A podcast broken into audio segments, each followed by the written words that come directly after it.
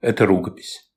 39 страниц, написанных плотным убористым почерком, была обнаружена в 1996 году в архиве управления ФСБ по Архангельской области. На последней странице дата. 3 февраля 1931 года. Спустя четыре с половиной месяца, 20 июня 1931 года, автор рукописи Евгения Ярославская-Маркон была расстреляна во дворе штрафного изолятора Соловецкого лагеря на Секирной горе. Евгения Ярославская-Маркон. Моя автобиография. Часть четвертая.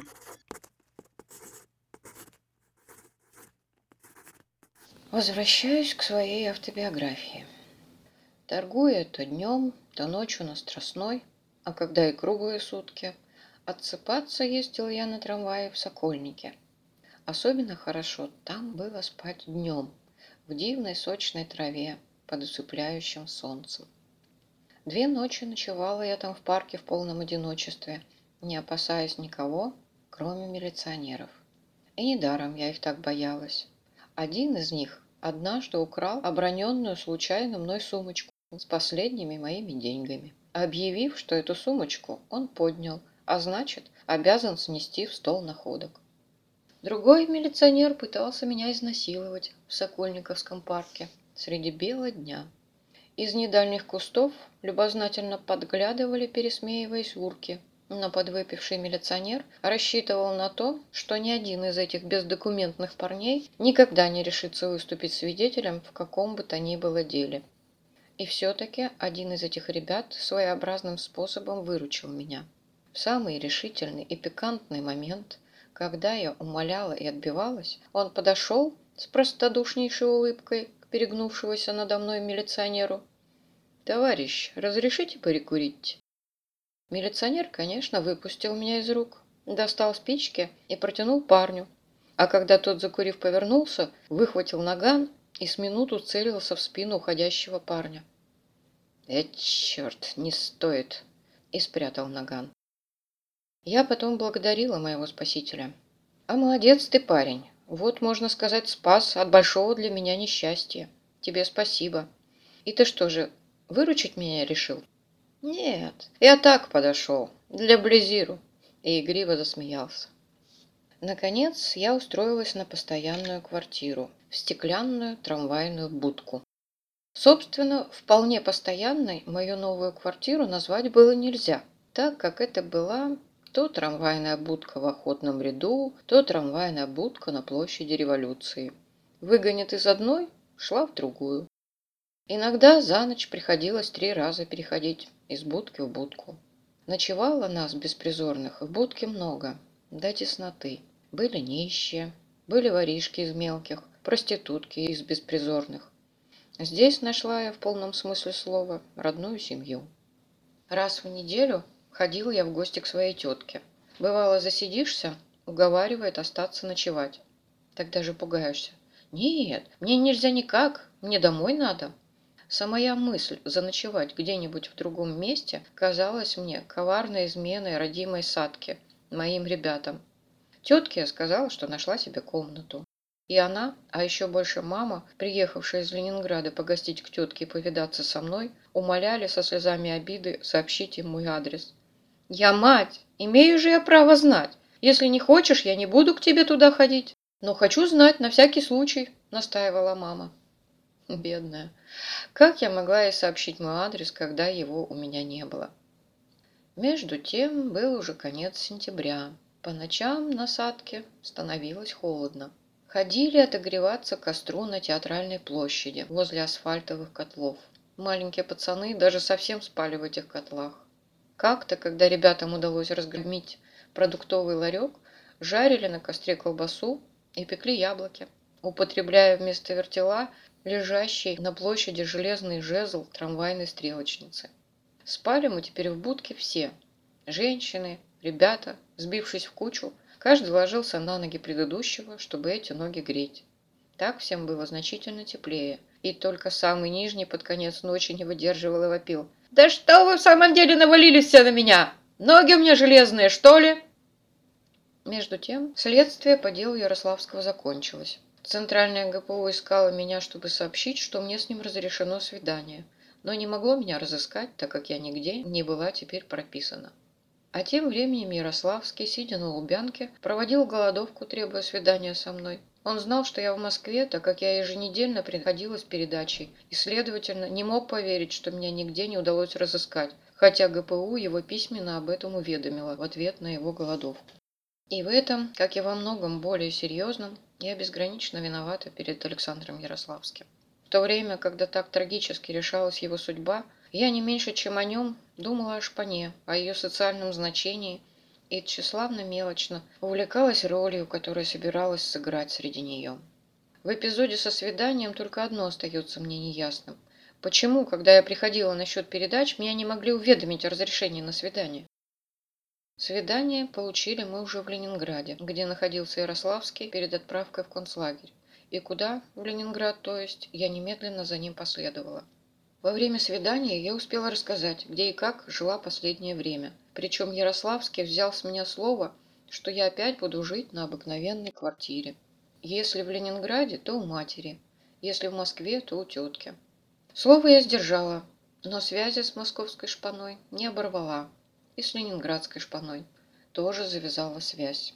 Между прочим, когда через год опять вернулась в Москву, то первым делом прямо с вокзала кинулась повидаться со своей садкой.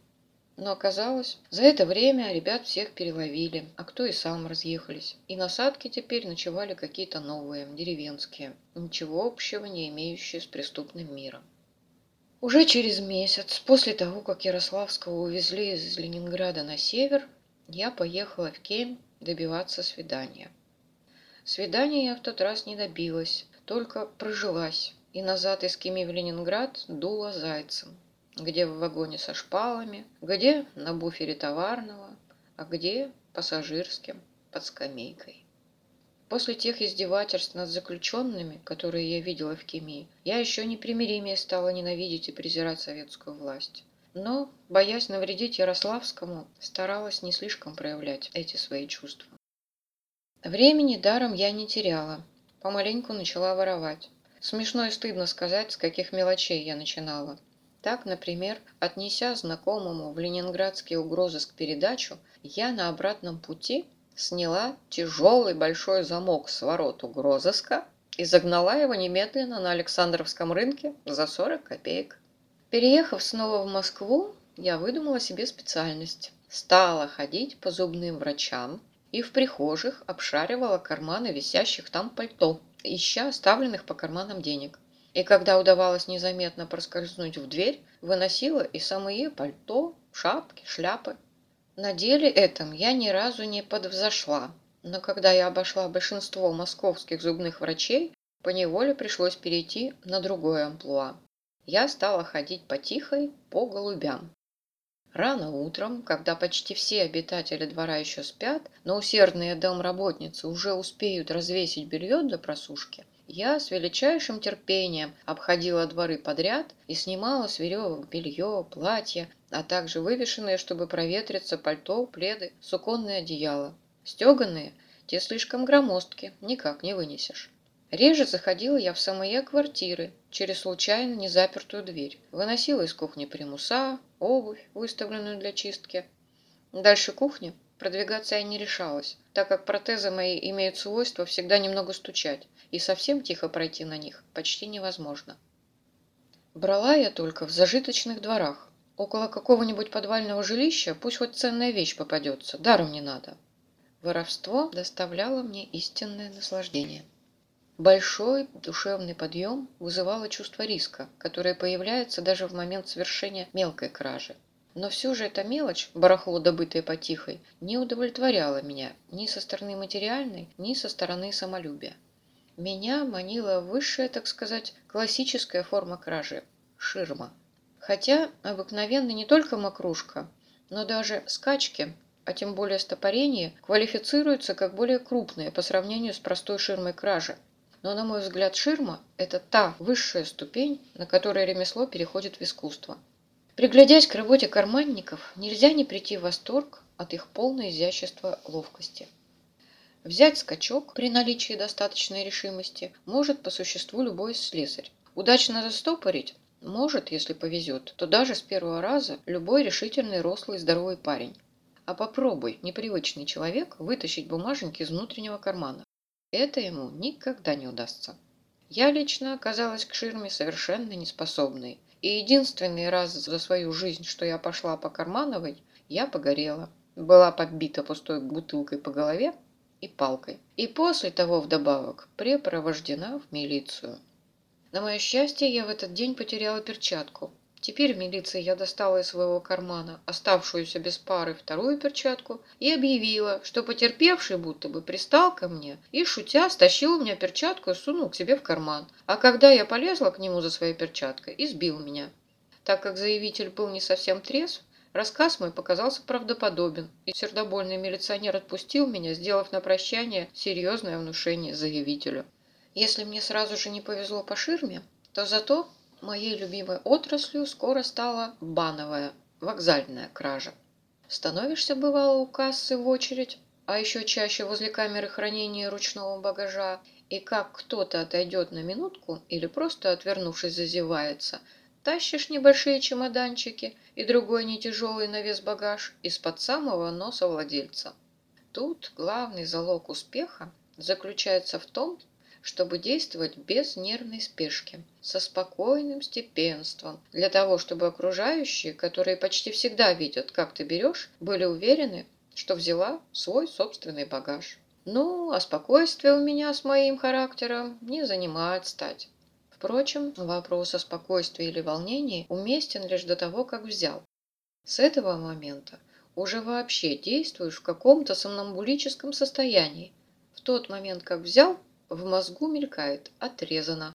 После этого руки как бы прирастают к ручке краденого чемодана. Перестаешь видеть лица окружающих и различать их, а мелькает в глазах волнующим пятном одна сливающаяся толпа, как на сцене, когда выйдешь играть в первый момент. Уже не думаешь больше, пройдет номер или не пройдет. Просто, как заведенное на определенное время, пока не остановится механизм, машинально спешишь к выходу. Скорее на трамвайную стоянку, забиваешься в трамвай, и только в трамвае возвращается к тебе снова сознание. Однажды на Курском рано-рано утром, когда поезд только что примчал с юга советский Бамонт, Замечаю гражданина, рассевшегося в вестибюле в окружении своего багажа. У гражданина, несомненно, поэтическая душа. Глаза его мечтательно устремлены впереди себя, а вещи по преимуществу расположены позади. Прельщают меня деревянный баульчик с висячим замком. Подкрадываюсь сзади и уношу баульчик. Но я в это время еще не была знакома с внутренним расположением Курского вокзала, а потому совершила роковую ошибку. В первый момент направилась с баулом не в сторону выхода, а в противоположную, надеясь, что дальше мне попадется другой выход. Этого не оказалось. Не могла же я теперь повернуть обратно и пройти к выходу мимо, несомненно, уже хватившегося пассажира с его же баулом. Пока что иду в женскую уборную. Прошу какую-то даму присмотреть за баулом, а сама отправляюсь на разведку за дверь уборной. Вижу двух пацанят. Я их не знаю, но их лохмотья внушают доверие. Подзываю к себе, излагаю дело и умоляю показать мне какой-либо запасной выход, обещая выделить им благодарность долю. Смотрят недоверчиво. Не похоже я на воровку. Но сулят сообразить что-нибудь. Я снова прячусь в свою засаду в уборной. Через несколько минут дверь уборной приоткрывается, просовываются мордочки пацанят, они вызывают меня. Идем через какие-то подземные ходы, напоминающие парижское метро. Это переходы к дачным платформам Курского. Но один из переходов, о счастье, ведет на улицу. Теперь остается приступить к дележу. Но где? Предлагаю знакомый мне шалман. Но чтобы там очутиться, нужно перекинуться в Драгомилово. А случайно у меня ни копейки на тыру. Решаем ехать на трамвае Зайцем. Для меня это, впрочем, дело привычное. Мне, как инвалидке, это легко. Пацанята устраиваются на колбасе. На каждой остановке соскакивают и заглядывают внутрь трамвая. Там ли я еще не подорвала бы с баулом, оставив их без доли? В шалмане знакомый парень взламывает серьгу на бауле. Внутри сложенный фотоаппарат заграничной брюссельской фирмы, новенький бумажник, к сожалению, пустой, летний костюм, бритва, чувики, две простыни, нижнее белье, альбом, документы на имя фининспектора Птицына, личная переписка владельца и альбом с его талантливейшими собственноручными рисунками. Оставляю себе аппарат, одну простыню, переписку, книги, альбом и документы. Остальное идет пацанятам. Загоняю аппарат и простыню, заклеиваю в пакет переписку и альбом и отсылаю по адресу, указанному в документах. Ленинград, Грибоедовский канал, дом, номер. Предварительно вкладываю записку следующего содержания. Сознавая, как дороги для каждого художника произведения его творчества, возвращаю вам альбом с этими изящными, со вкусом сделанными набросками, а также вашу личную переписку, не имеющую ценности для похитителя. Вор. О, Господи, сколько радости доставляет каждый украденный чемодан. Это как в детстве, шоколадный шар с сюрпризом. Улепетываешь чемоданом, а самому не терпится поскорее узнать, что бы в нем такое могло быть. А вдруг золото? А вдруг чистоган? Чаще всего оказывается ерунда, барахлишка, которое важно загнать поскорее, еще парное с пока штемп не успел сделать заявки. Ранним летом 1929 года отправилась я на свидание в Соловки. Свидание нам предоставили лишь на общих основаниях, по одному часу в день. Во время моего десятидневного пребывания на Соловках на меня были поданы два рапорта начальнику Борисову. Один из рапортов был составлен вольнонаемным сотрудником Романыком, второй, если не ошибаюсь, заведующей домом свиданий М.Д. Лобановой. Вернувшись в Соловков, я продолжала заниматься кражами. Торговлю газетами я уже больше года как бросила. Ходила воровать я всегда одна. По крайней мере, засыплюсь, никого не подвешу. А в случае удачи делаю сама, что захочу со всей добычей. Благодаря этому у меня также сохранялись хорошие отношения со шпаной. Не было ни с кем личных счетов. Меня знали из жулья немногие, но те, кто знали, относились с уважением. Так, по крайней мере, казалось. Воры вообще всегда уважают женщину, которая самостоятельно ворует, а не идет на проституцию. А тут, когда шла на риск инвалидка, да еще совсем одна, ценили особенно. Под осень подвзошла я на Александровском вокзале с двумя чемоданами и была отправлена в Бутырки. Тут, на четвертый день пребывания моего в Бутырках, я, чтобы внести хоть некоторое разнообразие в бутырские дни, проломила до крови металлической крышкой от параши голову надзирательницы, за что была переведена в холодный карцер в Северной башне. После 13-дневного пребывания в Бутырках меня вызвали в суд – на суде я так ловко и живо обрисовала, как потерпевшая переглядывалась с каким-то интересным ГПУшником, а я в это время облюбовалась, работала два ее аппетитных чемоданчика, перевязанных между собой шнурочком, что не только весь зал суда, но и сами судьи покатывались со смеху и вынесли мне всего один месяц принудиловки. Выйдя из бутырок, я немедля отправилась на второе свидание. О событиях, произошедших в связи с этим свиданием на Парандовском тракте, где находился в это время в мучительнейших условиях в штрафизоляторе Александр Ярославский, писать не буду. Упомяну только, что вполне достаточный материал о них, показания мои и показания Александра Ярославского, имеются в Кемском ИСО, ИСО первого отделения, если только не были отправлены пределы Ярославского в центр. Несомненно одно – события эти были ступенью к конечной катастрофе ибо Александр Ярославский не такой человек, чтобы принять сомнительного аромата блат из загрязнившихся рук, даже если это мои руки, как это принято в вашем услоне. Продолжаю. Проездом со свидания в Москву я засыпалась снова в Ленинграде, украв саквояж на Николаевском вокзале. Отсидев 17 дней в Ар-доме при ГПУ, была по суду отпущена и уехала в Москву. На 12-й день пребывания в Москве завалилась опять, на этот раз уже потихой. Хотя каждый раз шла под другой фамилией, но Мур, конечно, открыл одну судимость и первый привод. И нарсуд Баумановского района за пустяк, за два женских платья, оцененных в 35 рублей, приговорил меня к трем годам ссылки в места отдаленные, замененные по моей кассационной жалобе высылкой в город Устюжну Череповецкого округа. В Устюжне я поселилась в развалившемся нежилом доме, набережная Малоги, дом номер 4, предоставленная одним отделом для ссыльных, как ночлежный. Дом этот более известен в городе под названием Белый или Каменный дом. Ночью устюжинские жители мимо него проходить избегали, а вовнутрь заходить даже днем боялись. Отведя этот дом для ссыльных, административный отдел не снабдил его даже нарами. Помещение совершенно пустое, если не считать нечистот. Администрации при доме никакой нет. Просто кто хочет, заходит, разводит плиту украденными где-нибудь дровами или идет ломать соседний плетень на топливо и ночует. Мы жили в Белом доме небольшой, очень дружной воровской коммуной. Кто воровал, а кто просто побирался, но все несли в общий котел из восьми-десяти человек.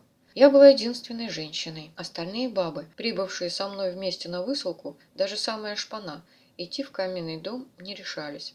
Ребята мной гордились, что я не побоялась к ним прийти. Со мной очень считались, называли меня хозяйка Белого дома и перед каждой кражей со мной советовались.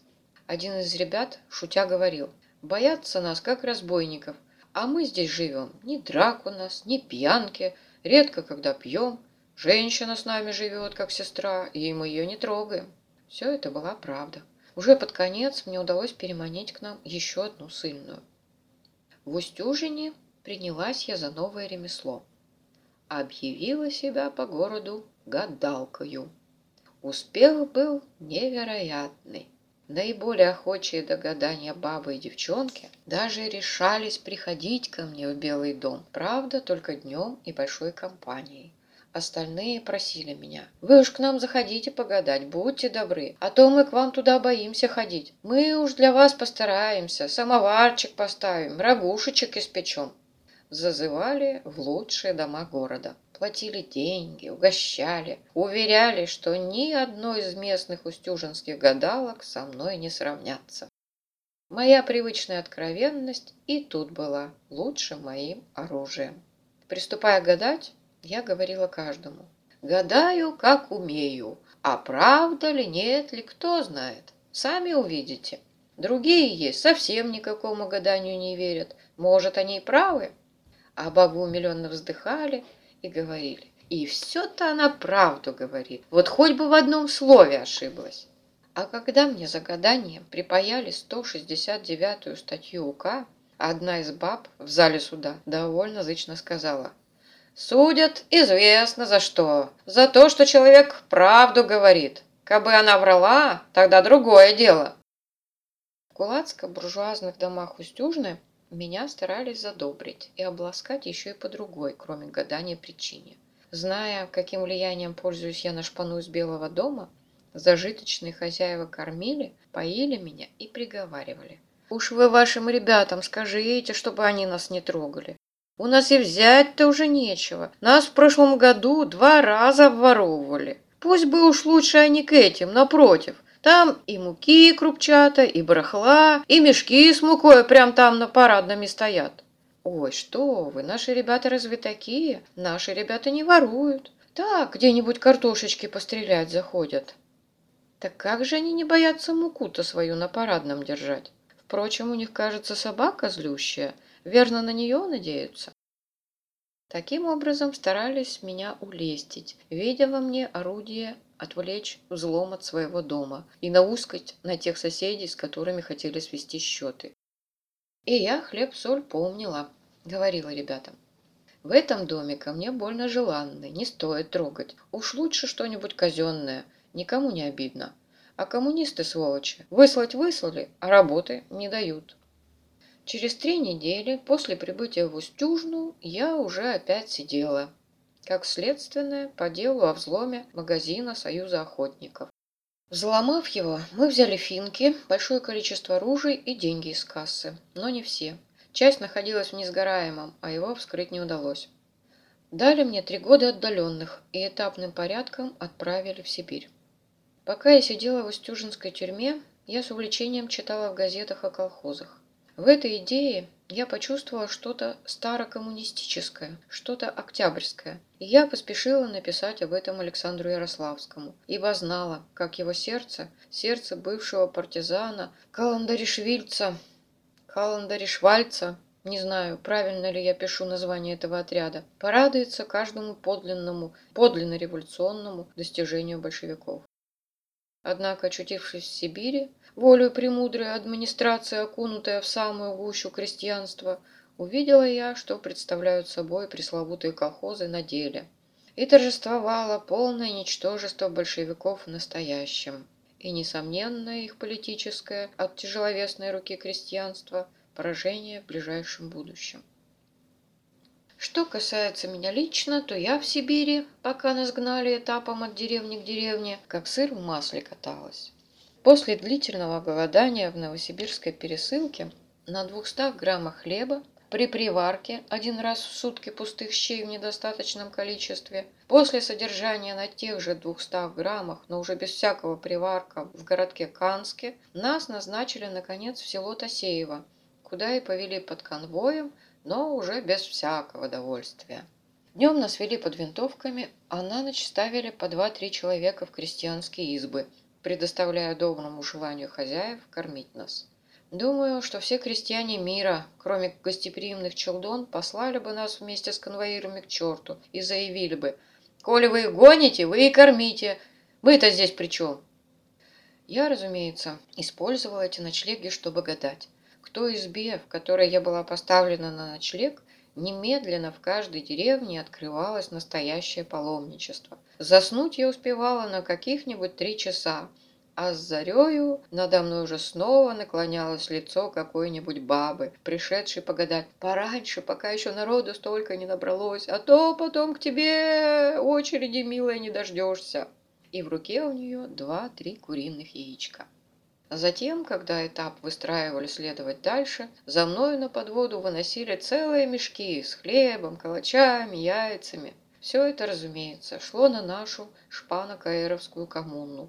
Так я называла всю нашу сильную братью, состоявшую из воров-рецидивистов и из раскулаченных. Таким образом, я превратилась в своеобразного интенданта всего нашего этапа, и это было настолько реально, что заинтересованные не меньше меня ссыльные по прибытии в каждую новую деревню спешили развеять слух, что с нами где следует гадалка.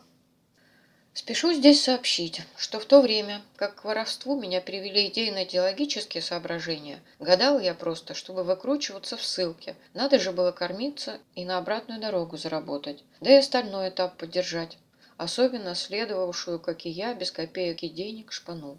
И только постепенно мне пришла мысль использовать это гадательное общение с крестьянством в целях антибольшевистской пропаганды и агитации.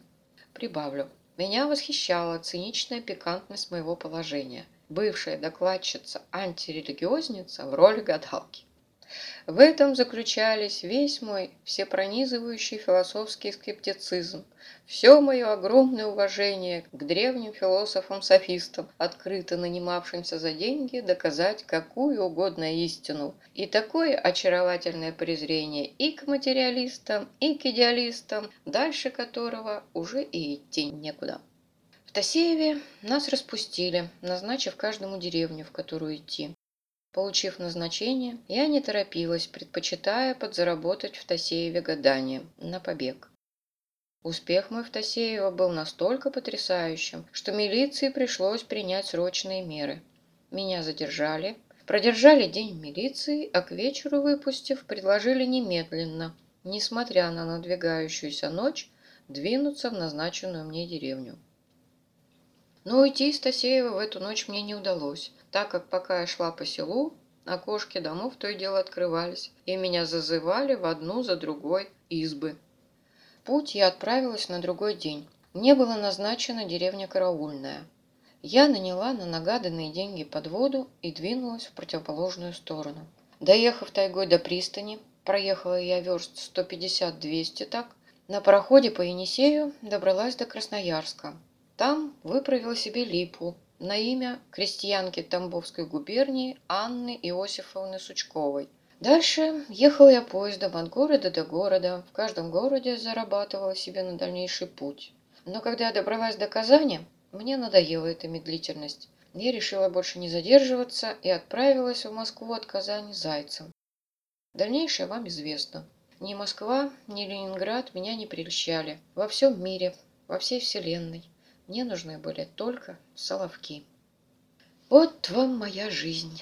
Жизнь гимназистки-революционерки, студентки-мечтательницы, подруги огромнейшего человека и поэта Александра Ярославского, вечной путешественницы, странствующей антирелигиозницы, фильетонистки руля, уличной газетчицы, рецидивистки-воровки и бродячей гадалки.